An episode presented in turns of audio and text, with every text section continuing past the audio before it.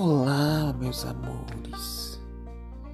Você terá um ótimo podcast, o melhor do drama,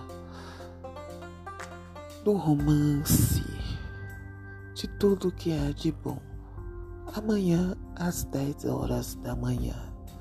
Tenha uma ótima noite.